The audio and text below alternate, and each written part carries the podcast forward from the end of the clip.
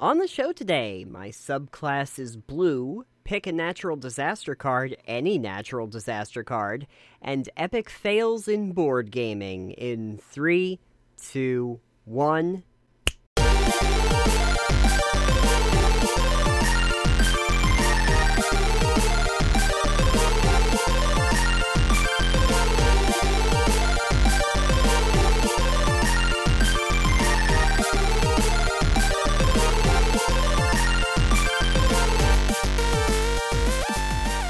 With our powers combined, we have finally arrived. Alex, how are you? I am Captain Pebble. You're Captain Pebble? Oh, well then it fits with the theme song. Uh, thank you for joining us, everybody, on another episode of Total Pebble Knockdown. I am Nathan.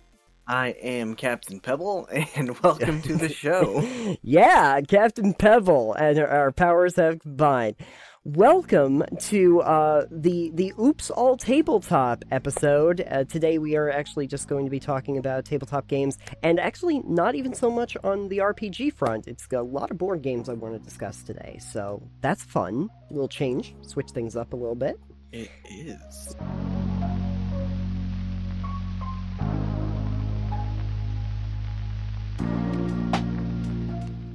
So first up on the show, we have a weekly muse. And uh, the Weekly Muse is sort of a big grab bag this week because uh, when I was going through the internets, you might have heard of those. As one does. As one does.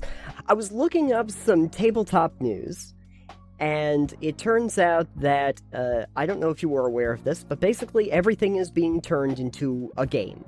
Uh, yes, yeah. I am aware of that. Or uh, every game is being turned into a movie. Yes, more on that in a different episode because there's hopefully there's a lot. Never. yeah, maybe we won't. But uh, really, a lot of uh, tabletop games, some RPGs, and a lot of board games. A surprising amount. I wanted to talk about some licensed properties, a lot of them actually, that have decided to dip their toes into the uh, the tabletop space. And uh, the big one that was announced this last month was that, uh, hey, Power Rangers, the one and only, is going to have a role playing game. Why? Is, is that even Why? still relevant? Uh, Power Rangers still relevant? Apparently. Where? Uh, in some place. I don't even know if there's a current series going on, to be honest with you. I I don't know, and I'm scared to look it up. The uh, Mighty Morphin Power Rangers, as they like to remind us, was uh, first premiered in '93. Just to kind of give I you mean, an idea. for in America, you mean? uh, sure. Because it's not originally American, but Well, most of the scenes are the same in the Japanese version and the Yeah, American version, I mean- but it doesn't matter. The point is that if you were a kid in the 90s, you might have remembered the Power Rangers, the uh, teenagers with attitude. And uh, that what they were called? you don't remember the Power Rangers, I am guessing. You don't remember Zordon coming down and going, You need to find me teenagers with attitude. And then they found five teenagers with attitude. For the record, the uh, Mighty Morphin Power Rangers was an adaptation of the 1992 Japanese Super Sentai series. Mm-hmm. So, I mean, it's only a year prior, but Right.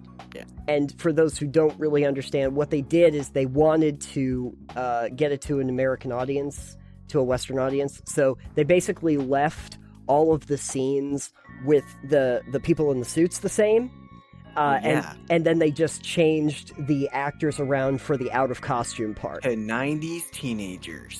so they could re so they could reuse half the episode without having to do really Oh, yeah. anything at all. And those great big cardboard cityscapes. Oh, yeah, yeah, the yeah, yeah. fights. They could just repurpose it the same way. Um, I recently found out that the Fraggles did something similar. They the uh, the uh, old man who was in the shop in the Fraggles. I thought you were gonna say the Fraggles made a TTRPG. No, no, don't worry. We have other things to talk about. But no, no, that the Fraggles, the section with the the old man and the dog, different countries had different old men and dogs.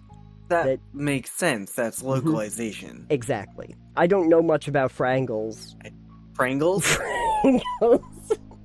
Sorry, I don't know much about Frangles. I know that I know that uh, Uncle Traveling Matt had uh, went to a lot of places, but I think we got Oh, on. Frangles here. Sorry, I think we got off on too many Frangles. That has nothing to do with what we're talking about today. Uh, Power Rangers, something else that doesn't really make much sense, but uh, yeah. So it's getting a tabletop RPG version, and it's uh, going to be using the Essence 20 system. I don't even know what that is. Okay, so the Essence 20 system basically has four main stats uh, strength, speed, smarts, and social. And Why are the- there all S's? because I mean, come on, it's the Essence 20 system. I think they just wanted to go with S's. Is it the SSS apostrophe S? No, it's system? No, it's Essence like you would see in like um Well, that's Kingdoms of just bad branding. yeah, I know. they really should have thought this through. But no, I think they just wanted four S's in a row. I don't really know why. But uh, the idea is that those four then derive to other stats. That there's like three or four other stats. Do they all can- start with S's too? No, they don't. they they don't. They don't. You have uh, building blocks that uh, you know might be deception, but also like encouragement for like your social stat. So it kind of, as I was reading up on it, I was like, this actually sounds a lot more like just how D and D skills and stats work. But we're not going to talk about that. The same building blocks, though, Alex. Good news are going to be used for RPGs for GI Joe and Transformers.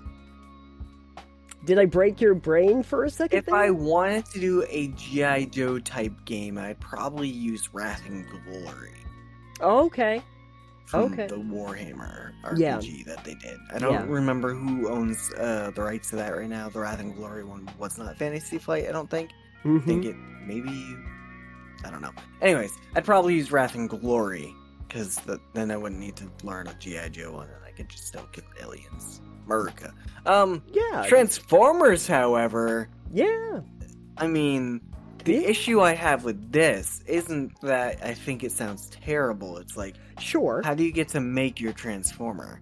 I Um, want to see this character creation Yes. process. I don't. I don't know. And do you get to choose between the Decepticons and the Autobots, or? Mm, I think maybe there's a freewheeling Oh, yeah. ma- that faction. I don't know. I think there's other ones. Maybe I don't know. I don't know. I don't know. how Where does it take powerful. place? Is it on Cybertron? I'd love it if it was on Cybertron. Is right? it on? I mean, can we do like Transformers Beast Wars? Because that was my favorite.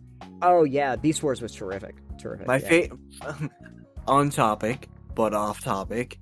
My favorite Transformer in Transformers Beast Wars was Inferno. Oh, He was the fire ant, and he always called Megatron his queen. Yeah, because ant colonies. right. I'm trying to think who was on uh, Beast Wars that I like. Wasn't there one that was a manta ray? Uh, I think maybe I don't remember who it was. Right. There's the Um, cheetah. I like the cheetah. That was that was Bumblebee, That Bumblebee turned into the or cheetah. sorry, Cheetor. Cheetor. Right. And then Waspinator was Starscream, oh yeah, yeah, and just insufferable. yeah. Who was Rat Trap? I remember Rat Trap, but I don't remember who it was originally. I don't yeah. remember. I I love the fact though that they turned Optimus into the gorilla and they made him Optimus Primal. Yes. That great. until later on when he became just like a jet yeah, and a bulldozer. I don't know, a ton of things. And and Megatron became a freaking two-headed dragon. yeah. It might have gone a little off the rails at the end there, but uh, anyway, now you get to play an RPG about it. So maybe the Beast Wars. About. Transformers, maybe not Beast Wars. That'll be an add-on. That'll be a splat book. I hope so. I hope so. Yeah. see, see, I actually think that'd be interesting. Like, especially from our near episode where we talked about the modular uh, skills and slots type thing. hmm I assume Transformers would be able to change out their equipment. A a large robot TTRPG, hmm like a Gundam style TTRPG, hmm probably not not terrible. Depending on the system itself, but you know. Right. Anyway, those are all using the Essence 20 system, uh, which is a system that I had just learned about when I was looking all of this stuff up. Uh, but they are not, by any means, uh, the only things that. What else, Nathan? Oh, there's so much more, Alex. Uh, RuneScape. It's an RPG, but I know.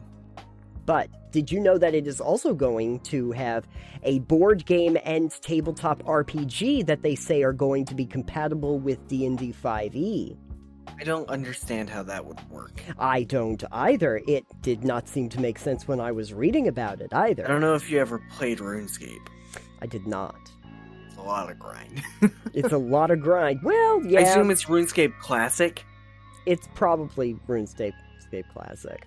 because yeah, it's a whole, it's a lot of grind. hmm hmm It's a lot of that bookkeeping we said we've said multiple occasions that doesn't really work well for tabletop because no one wants to do accounting. Yeah, they say that it is promising fresh but faithful adaptations of classic quests and characters, and the board game for one to five players will involve chatting to NPCs, exploring the world, and tackling quests. Almost sounds a little bit more like the board game is like a pocket version of an RPG that you just like lay out on the table. Yeah. And, and oh my goodness, there'll be crafting, cooking, and leveling up skills involved. Oh boy. At least they have crafting because that's a huge part of RuneScape. Oh yeah, absolutely. Like Absolutely. leveling leveling your crafting for 400 hours. Perfect. Can't wait. Can't wait for that to be a board game where you get to sit around a table with other people. Yeah. I'm looking forward to that. Um, but anyway, wanted to touch on that. But oh, there's there's more. Don't worry. we got we got But plenty. wait, there's more. But wait, there's more, and in some ways, so much less. They recently announced in February that Funko Games, you might have heard of them, are. Nope. Well, you've heard of Funko. nope. You just talked about Funko Pops on the last episode. Oh, fun Funko. I thought you Funko. were like Fun Co. Oh no, no, Funko. Like the fun company. Oh yeah, yeah, no, no, no, no, Funko, the ones that make the little action figures and stuff, pop figures. Anyway, they have a games division, and they revealed that they're Really? yeah, go figure. And uh, they have revealed that they have a whole new uh, set of tabletop games that are going to be inspired by Disney characters and attractions. And when I say that, Alex, I'm not talking about like for the individual movies or like the more recent ones. Like the theme park? Yeah, like there's gonna What? there's gonna be one called Happiest Day. It's a board game about the Magic Kingdom. There's uh, Big Thunder Mountain Railroad. Are these licensed? Yeah, yeah. Wow. Walt Disney. Why? Who cares? This- Some of these, though, I was like, I am surprised they thought that they wanted to do these. They they're doing a Goofy movie game. Do you remember Okay, the but that- Goofy movie? But that probably needed something because that movie was great. It was. It was. And in similar fashion, Return of the Headless Horseman. There's gonna be a game. You Okay, get to play so classic who who are they aiming? Where? What Yeah. are all these IPs we're talking about aiming at? Are they just aiming at '90s kids? Apparently, maybe they figured that like during this time period where like tabletop's making a resurgence and like a lot of like the folks in the 30s, maybe early 40s, they're jonesing for a little nostalgia trip. No, I I mean I know people are really big Disney sluts sometimes, but fuck. Listen, I know several people who are just like Disney, and like I get it, I get it. Disney movies are. We're, we're not talking about Disney movies. We're talking about We're Disney talking about attractions at Disney the theme parks. Yeah. Oh yes, A lot of Epcot, the board game. Yeah, yeah, I know, I know. I, I mean, not all of them are specifically about the attractions, but I thought that those were the really standout ones. There, there are going to be ones like they're doing one for the Disney princesses called Pattern Party. Do you make quilts? You spin a little dial to match characters and colors and patterns and shapes. I'm, I'm sure it's it's like ages three and up, so I don't think that it's supposed to be a particularly you know robust mechanical uh, game.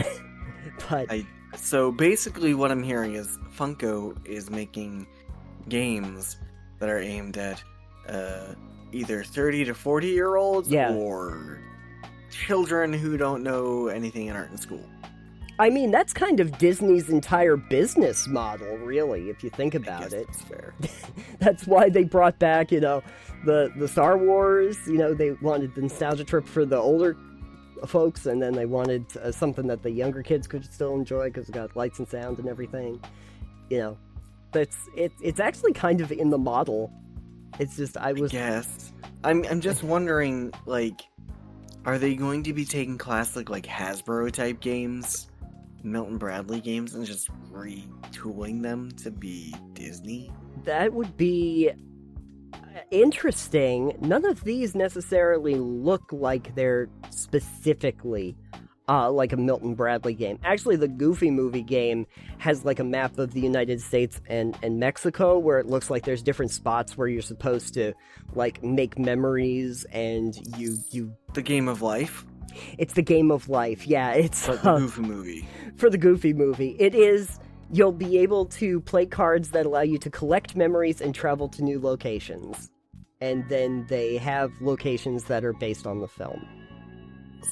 So it's like the game of life, Yeah, but Goofy but Goofy. and But Goofy. rebranded. Yeah, All right, it's good. I hate this. I hate all this. Don't worry, there's so much more. Um, Oh god damn.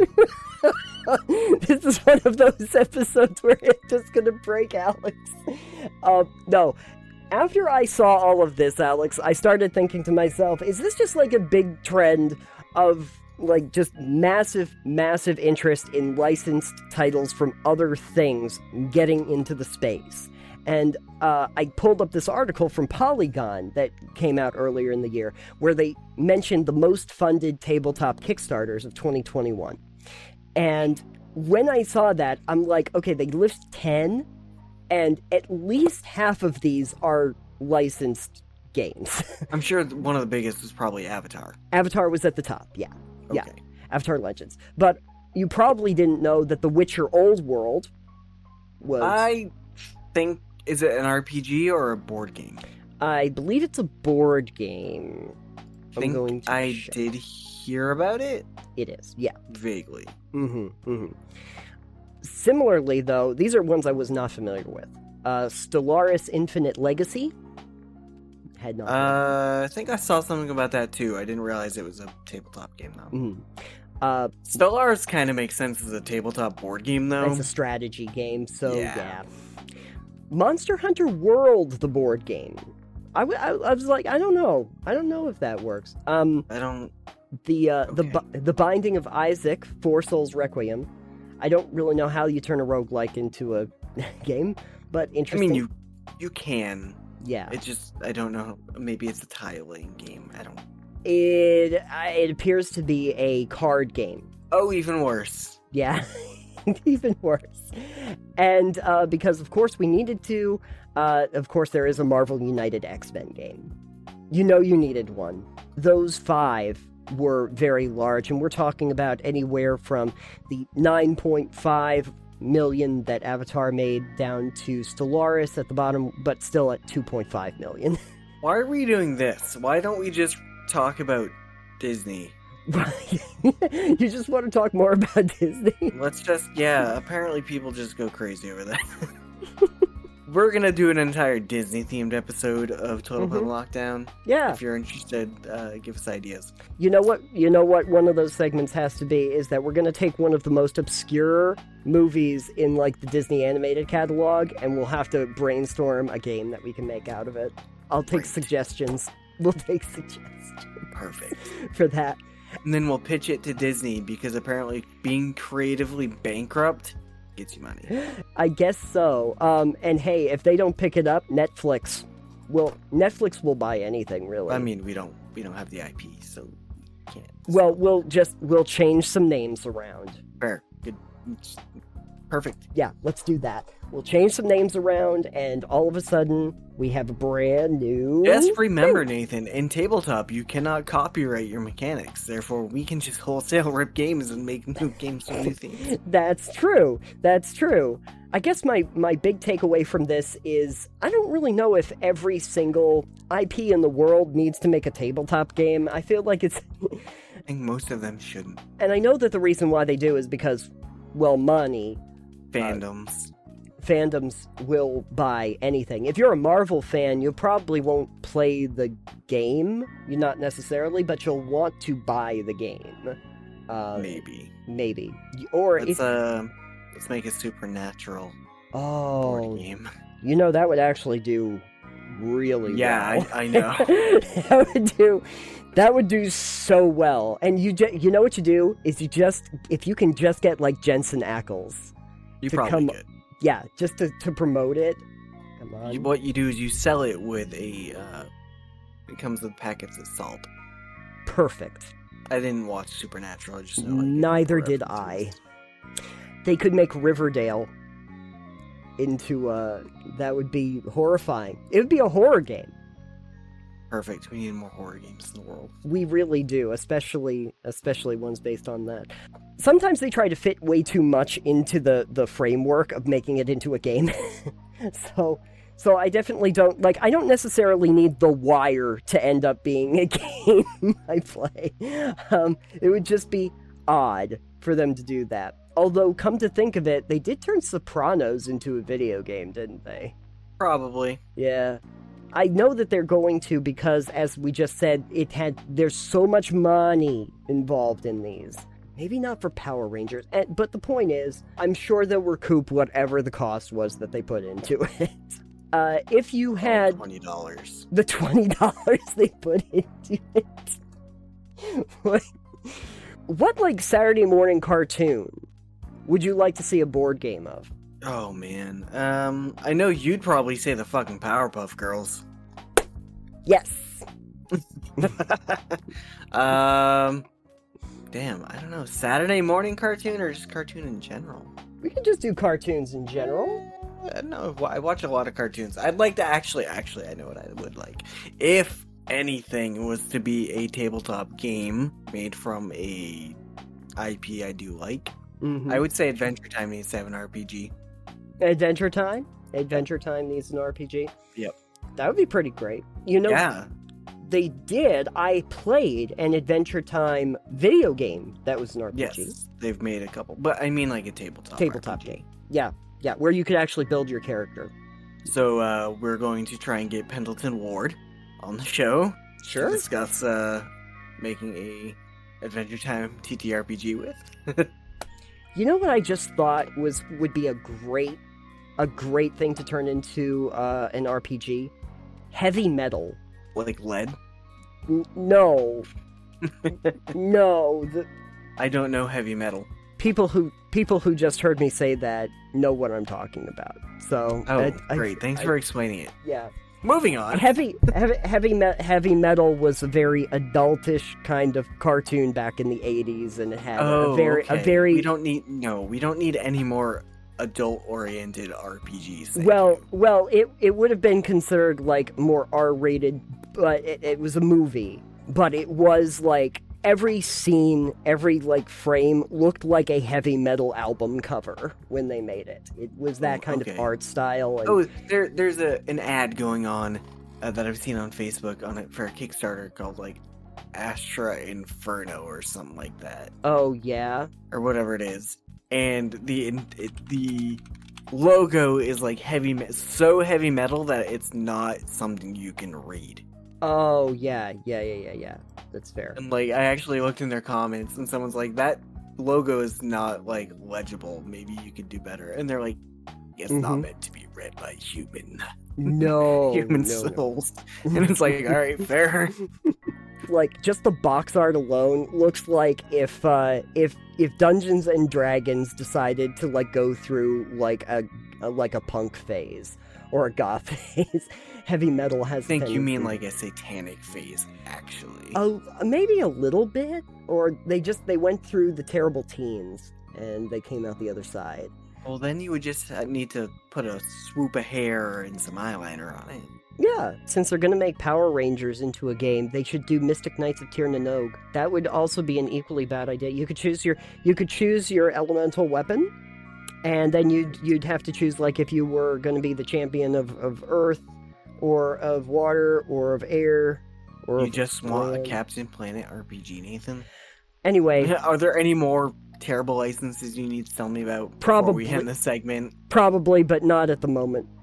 So you you can find On our in next Friday feature, sorry, Saturday special. on the Saturday special, just like every every other one that we could possibly find. But I think that that was all I wanted to do for now because that's a that is a lot. That is Too lot. many. It is too many.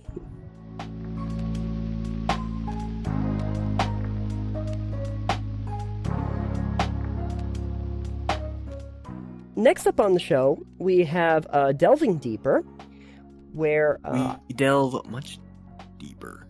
so deep. We're going to delve all the way down into the caverns of game design. And on this one, uh, I wanted to talk a little bit about making games into a learning experience. Now, the reason why I thought about doing this as a topic was of the most unlikely of places.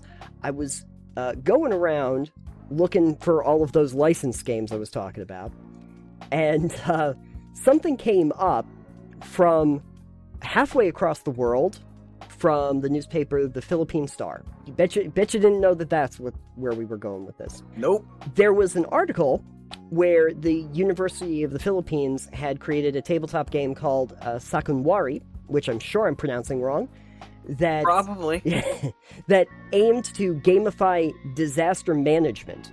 And I, I immediately was like, what are they talking about? Um, and what it was was basically like a, a card based game where they would be able to take major issues that we're dealing with today, like climate change, pandemics, etc., and to teach people some of the mechanics that they could use to actually do disaster management. And I thought that that was very Okay. interesting. Um, Okay. yeah. Surprisingly enough, uh, that also led to, because apparently this is the kind of thing that they do, uh, another uh, RPG, an educational RPG, uh, Lipunan, which was also in the Philippines, that tackled the problems with martial law.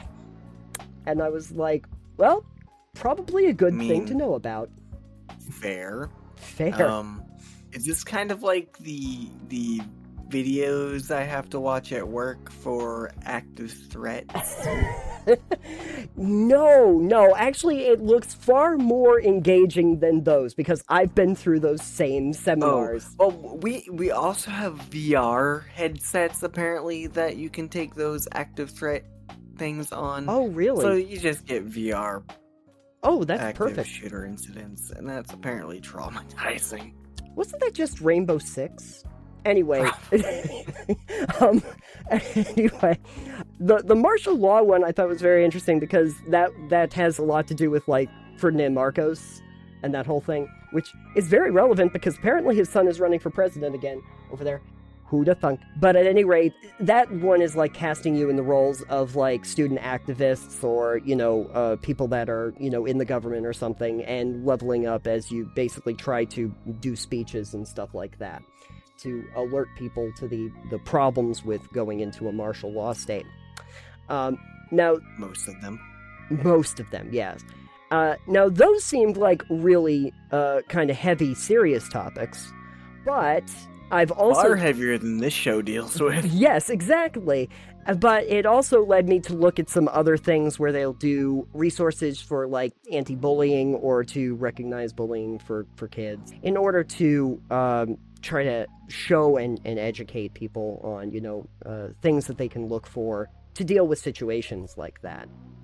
Uh, and it got me thinking about other ways that you might be able to use games as like a learning experience or a growth experience. Like actually use a game for something that is going to be productive in, in the real world the for, for learning. Yeah. the gamification of doing things in the well, real that's world. that's a huge thing in a lot of different areas too. Just gamifying things to make people enjoy the learning process and it'll stick with them because if you gamify it, generally people will remember the moments from the game and that will touch back on what they're doing. Mm, yeah.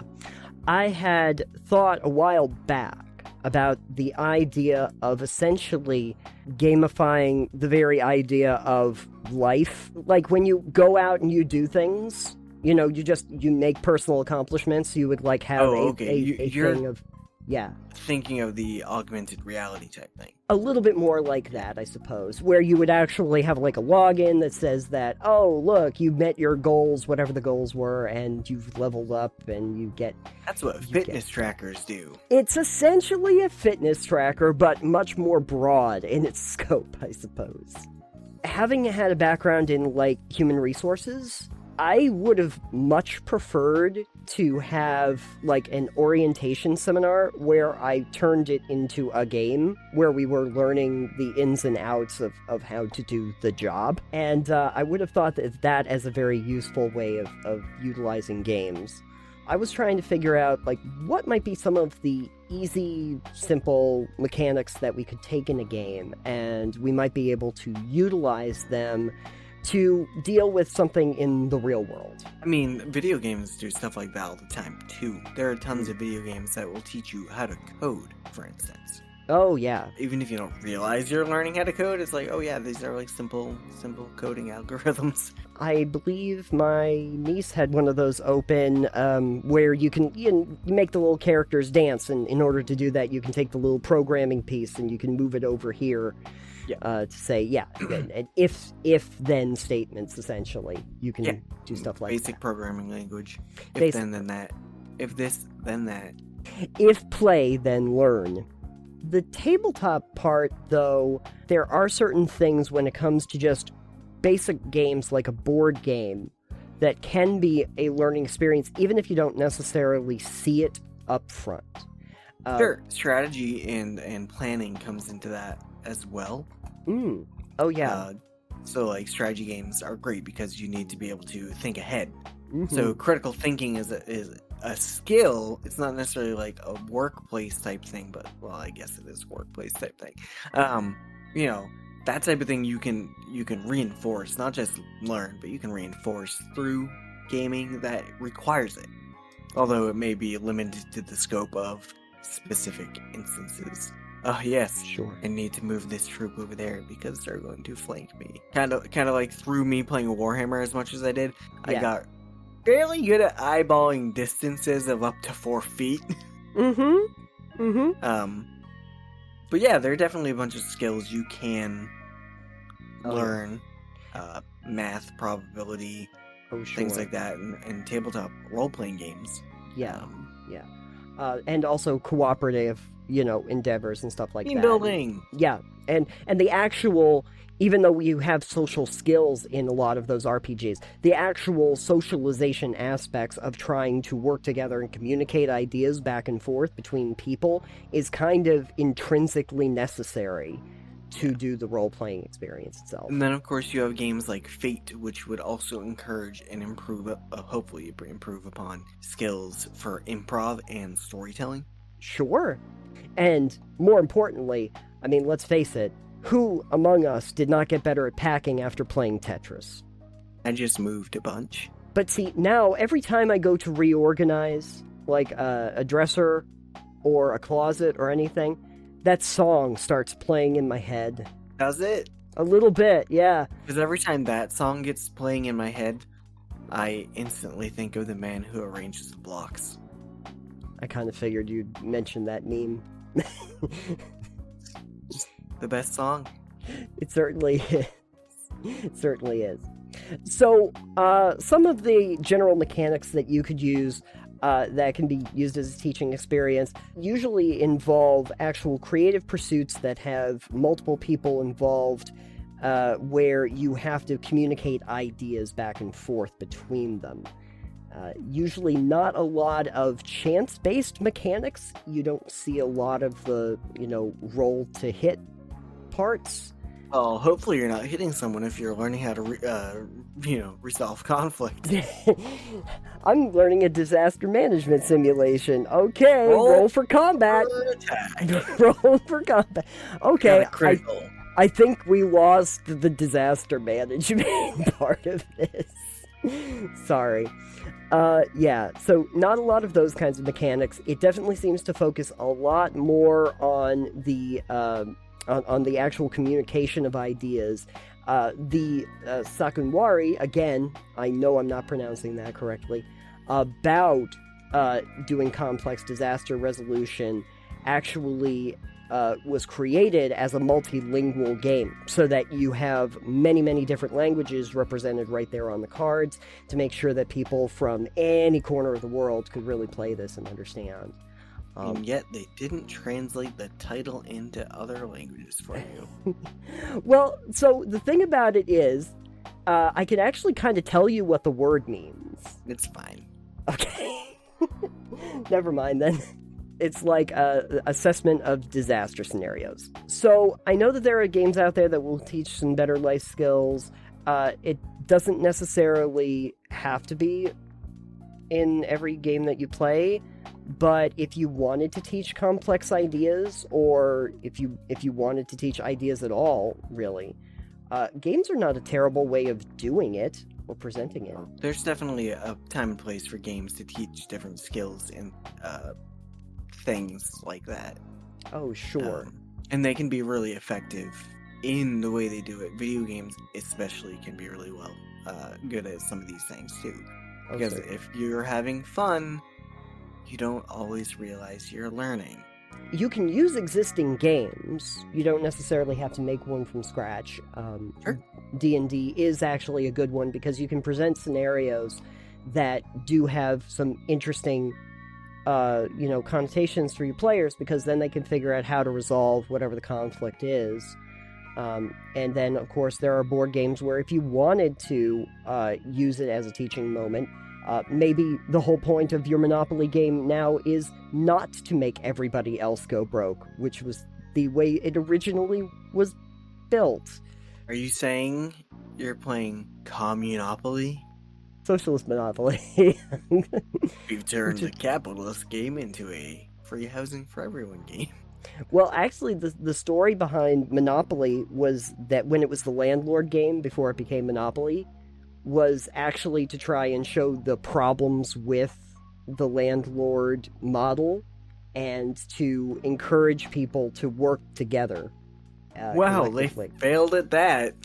Yeah, because the woman who originally made it uh, had sold, didn't think she really had anything. She ended up selling it to a dude who ended up selling it to the people that made him a whole lot of money. So, kind of ironic if you think about it. um, Curse you, Milton Bradley. I don't know if it's actually Milton Bradley, but I'm just giving that guy the name. Yeah, no, it wasn't. No, his name. No, but the I think it was Parker Brothers published it, but it was the guy that brought it to them Yeah, no, his name is now Milton Bradley forever. forever. Your name is Milton Bradley for the rest. Of time. We're gonna make an NPC in a in a tavern, that a game, uh, the games hustler, in a in a uh, in a uh, D and D or RPG of some sort, and the guy's gonna, oh yes, my name, uh, my name is Milton Bradley. And now what you have to do is you have to go and uh, kill off my terrible competitors, the the notorious Parker brothers. and The my Parker Brothers. He has a bro. yes, he has a bro. and then you can just go see my money manager. His name is Mr. Moneybags. He'll take care of you over there. Oh God, please let us never make a, a D&D version that's just Monopoly, where you have to go Wow. around and buy taverns all over the place. That'd now we're going to. now we're going. Do you know how much money PCs have? a lot? They should just start buying towns. so that's I guess that's the lesson we're going to take away from this. Your PCs should just start buying towns. I guess So- The learning experience we've gathered is that buying up every plot of land in your town, peak move. peak move. Maybe what we, Chef's kiss. maybe what we really learned here is that uh, you shouldn't necessarily use D and D to try and teach economics. because I think that the economics of the of how of how much things cost and how much people get is a little unrealistic. So, if you are out there and you have a subject that you would like to turn into a game or that you have taught in a game before, I'd be very interested to know. You can always find us over on our Discord or if you want to uh, catch us on socials, which will be in the links down below. That'd be great. Be very interested to hear from you.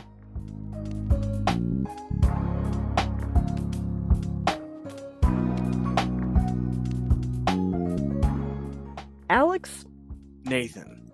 we got one more thing. And the the one more thing is going to hurt a little bit, but it's okay. Wait. We're going to get- hurt more than Power Rangers.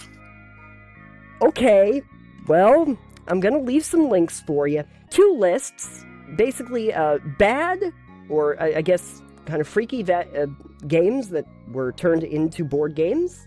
Uh, basically, all you're gonna need to know about all of this is that uh, sometimes people will turn something into a board game without having the um, what do you call it?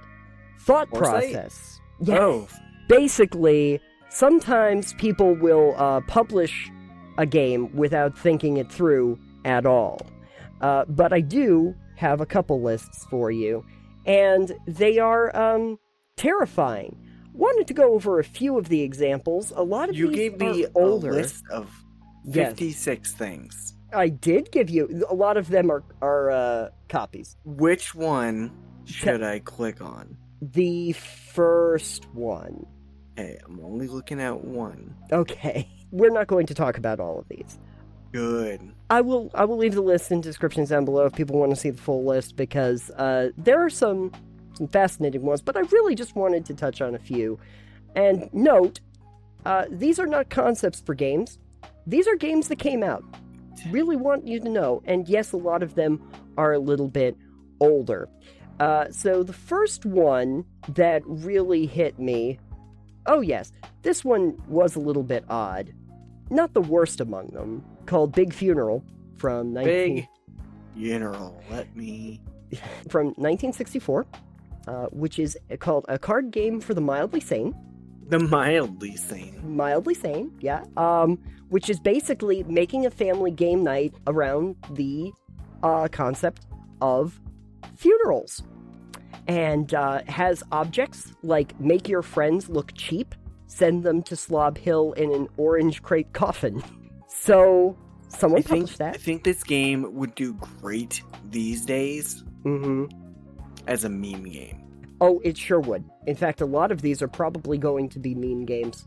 The 14 on your list, since we were talking about educational gaming experiences, teaching people things, maybe not like this. There's a game called Smoker's Wild from 1978. I get it. Instead of Joker's Wild. There you go. They refer to it themselves as the hilarious anti smoking game. The idea is that it's a game that will convince you to not smoke. The box art is a dude with three cigarettes in his mouth and another like four in his hands. So instantly, I don't take this seriously. The idea is to move around the board without smoking. And if you fail to do so, it advances time on your life-o-meter and could end in your death. These things are uh, are literal games, folks. Don't worry, it gets worse. Number 16 from 1981, a game called Capital Punishment. That's my favorite type of game. Literally, the the goal of this game was to get your four criminals into either life imprisonment, death row, or the electric chair. That's how you win. That's how you win the game. it was basically, as another uh, list had, mentioned it, the pro death penalty punishment game. They made a board game and like marketed it to kids. Ooh, ooh. I'm skipping right down to 26, Nathan. Yeah, I thought that you might love that one. The old favorite with a wonderful new twist. Spin the bottle game. Oh yeah, Fun for the it. whole family. I kind of thought that might catch your eye because when I saw that, I was like, boy, of all the things. And for people who are thinking, like, yeah, you've heard of Spin the Bottle. Listen, listen, this is the Tennessee edition. We're going to Arkansas. For those playing along at home, the spin the bottle game is not spin the bottle like you know it. This is literally supposed to be turning the spin the bottle game into a family game that has like a board with a bunch of numbers on it where you spin the bottle and I guess stuff happens. But Yeah, the numbers are how many times you have to kiss the person. the person the the graphics on this does not help at all. It's just it's just the family the mom and dad are down on the floor, the kids are all around them. It's it's just it they're having a good Dad's old looking time. at his little girl, like, and she's like, I don't know. What are we supposed to do now? Um, I will mention a couple that you skipped over, though. "Yeah." I was just scrolling down. Oh, was like, sure. oh, Yeah, wow. that is that is scary. On a similar note, actually, I will uh, put your attention to number twenty-one, which is Feely Mealy from 1967. I mean, you don't need to buy this game No, to do that. You just gotta get a cardboard box and a couple holes. in it. yeah, I think it was just the way that they were presenting it. Where I, I just like the game that gives you a funny feeling. And for people that don't see the box, basically you have a few kids, they're around this box, and it's basically the what's in the box game, right? It's the you have the cardboard box, and there's like something you put in, and you try to feel around in a dark box. And this one is from four different angles. So I guess I don't know. There's nothing that could go wrong here. Nothing at all. From ages 5 to 14. There's Milton Bradley. It was Milton Bradley. I blame Milton Bradley. Number 18, though, I find fascinating. You know how we were talking about serious matters that you could tackle with, with a board game? Probably not the sinking of the Titanic. Listen, that's a serious thing. Until you read the description, the game you play as the ship goes down, then face the perils of the open sea. So the goal, as it's described, is to uh, get food and water from nearby islands after it's. Uh, it's like, okay, now we're completely off topic. What are you talking about? Until the rescue boats save you. And the last player standing wins, and everybody leaves with a very confused history lesson. I keep thinking to myself, what are the win conditions? Are you the one that survives and you have to make sure nobody else does? Well, I don't maybe. find why out. would you not let anyone else survive? Because of reasons? Well, well, fuck. I don't necessarily think that it was a, a particularly great idea to do that. There's also one on there that's Hangman, which is just the Hangman game, but it tries to show what it's talking about by having Vincent Price on the cover uh, at a hanging post with the noose in his hand. Someone published that game. Also, on that other list that I gave you, the weirdest version of Risk that you'll ever see, the War on Terror, the board game. Oh, I didn't realize that was Risk. Eh, well, they they say that you have to think of it as Risk, but it's supposed to be a satirical version of Risk. But the doodle graphics and everything on it do not necessarily lend itself to being taken seriously. You can find copies of this for like 200 bucks on Amazon now. At one point, it was even confiscated by police. I will tell you about this one. I think we're almost done, but this one is great. It's outrageous party mugshots Great. and I love the way that they're marketing this. It's so much fun, it should be a crime with 100 plus activities. Just to kind of explain what this game is it's a party game, and the cards want you to take pictures of you and your friends in acts of partying and then post the mug shots that you make with the nameplates and everything to social media. So my question with this one is: Yeah. Does it come with like a, a QR code Snapchat filter or something? Oh my god, that would be amazing. They might have thought that through. They probably didn't. When's this game from? Oh, you can buy it at Spencer's, of oh, course. Oh, yeah, it's a Spencer's. Spencer's. Yeah, of course. You can buy it right now.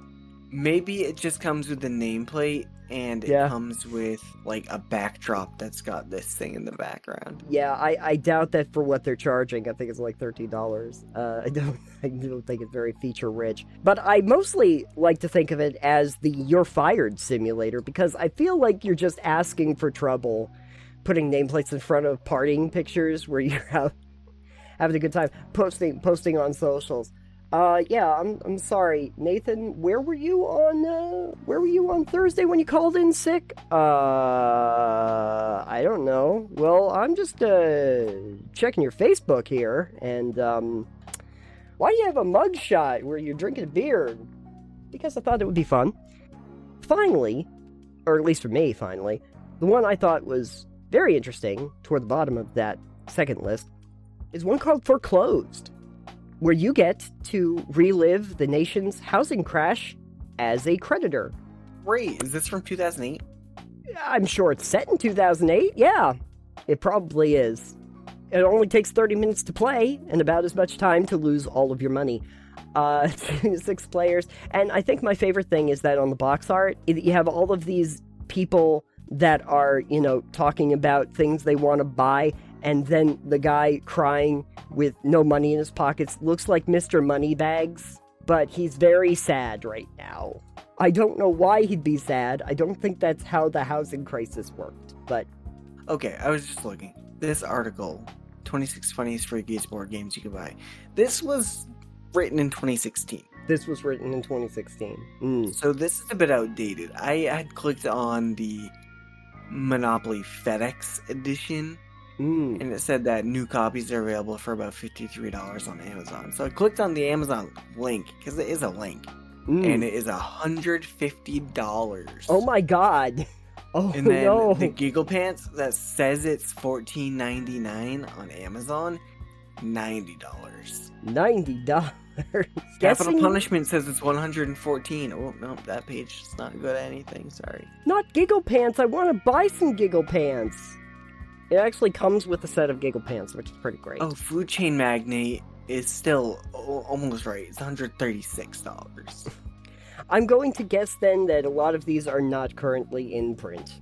A lawsuit you cannot buy. The website is not operational. Foreclosed. Let's see. Is Mercury Games still around? Well, Boy. they are. No results found. Oh, good. So Mercury Games is just not around. I guess they got foreclosed on themselves. They probably got a lawsuit. They have. Uh. Wow. Wow. mm-hmm. They have Big City 20th anniversary anniversary jumbo edition for $150. The Mm. game container, a reprint of it, for $150. The Walled City Londonderry and Borderlands, $60. Shop in Time, $25. Princes of the Renaissance for $60 and the Capitals for $69.95. I don't know any of these games. I like that they have a thing called the Walled City, just Londonderry and Borderlands. The prices on these things are ridiculous. Of course, stuff, so. You'd you'd also have to have like a uh, I don't know a market for any of them. Oh, and uh, the final entry, by the way, on that second list, of course, is the Green Lantern Green saves the Lantern. Earth. Yeah, because Ryan Reynolds is never going to be able to live that down. I'm sure he's lived it down by now. He's fine. He's fine. He's fine. He's doing great. He's great. We don't have to remind him of the Green Lantern game, but I kind of want to buy it now. Um, so many of these are. I don't think I can. I don't think I can buy Available. Borderlands. I can't buy a Green Lantern. available. I feel bad now. I do. Uh, the War on Terror is not available. they confiscated. Sorry, everybody. It's been canceled. Fo- Folks, I'm sorry to tell you, you can't buy the War on Terror game. I wish you could. Sorry. But what yeah, about? a, a lot of these are no longer games I'm you can find. I'm sad now, but also not surprised at all. Which which actually makes them the collector's uh, editions they said they are. Oh yeah. But you know what is still available and is still the price we thought it was, Alex? Mr. Bacon's Big Adventure. On that note,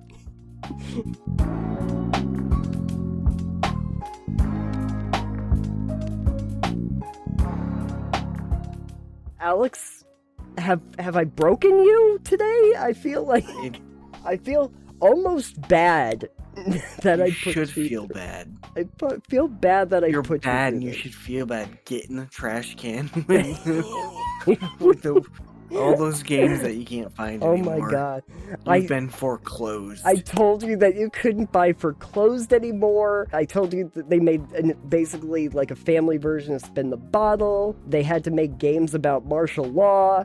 I told you the Power Rangers RPG is happening. I'm going to just bleach this all from my mind after we're done. This is either the best or worst episode we've done, depending on who you are out there. At any rate, though, Alex, if they wanted to find other best or worst episodes of Total Pebble Knockdown, where could they go? You can find the best and worst episodes of Total Pebble Knockdown over at TotalPebbleKnockdown.com. That's right. And when you are over there, you can even check out our Patreon, where we will have full video versions of the episodes before Which are they go. simply the worst. They are the absolute worst. Don't worry. Uh, you will find uh, also the worst are outtakes uh, in, in a special bonus video. Uh, the last couple weeks, I hadn't had a bonus episode because, frankly, we we didn't talk about anything out of the uh, context of the show, or we were talking about stuff that is projects in the works that we can't discuss yet. So. I figured that the only content I really had as bonus episode was mostly us blinking and staring at the sky, and you didn't really need that. Maybe there's some B roll I can get out of it. We'll see. Good future planning. You can find the podcast on any app known to mankind. Uh, and if you have Anchor and you are signed up over there, you can even leave us video clips on the episodes, and we Video may clips. or audio clips. I think they actually have a video thing. We haven't looked at that. I don't want to look at that. Uh, we no. There may be video clips, but there's definitely audio clips that you can send off to us, and we will hear them. So that's fascinating. Uh, and if you want to have more of a discussion, uh, we also do have a Discord server, and we have a very active community over there that discusses the episodes at length. So you can check us out there. You can also find us on many different social media apps, uh, including Twitter, and I am at Titanium. I am at EXP Limited, and the show is at Pebble Knockdown. That's correct. Also, big shout out to our patrons. Yes. Big shout out to our patrons uh, Bonnie Ainsworth, uh, Datum, Seagoat, and ha- Cannibal Halfling Games, And, and, then our newest uh, patron, Granite Mink. Granite Mink. I wanted to make sure that we were using the uh, title that our patron preferred. Yes, I asked. Good. We have asked, and it is Granite Mink. So there you go. That's everybody. Everybody's in the pool now. Uh, Hopefully, not the same pool. Not the same pool. It's a kiddie. That There's that's, not rum. there is no room in the ball pit. No room in the kiddie pool ball pit. 10 more minutes in the ball, one more hour in the ball pit. Did they ever make a board game out of that? The ball pit? Yeah. I don't think you can play board games in a ball pit. No, um, from uh, DashCon. I have no idea. They really should have. It would have been amazing. They Uh, probably did. Of course, the problem is that the board game would also be just as disappointing. so, Perfect.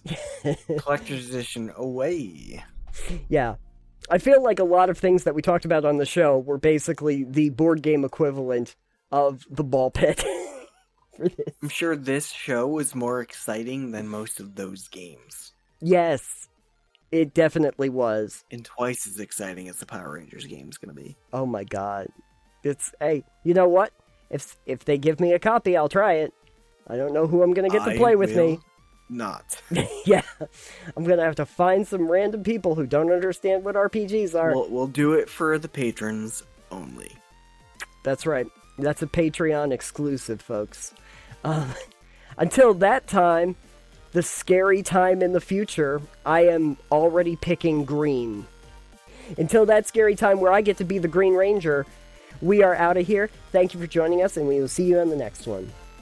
Goodbye for now. Bye. Uh, Forever. until next week.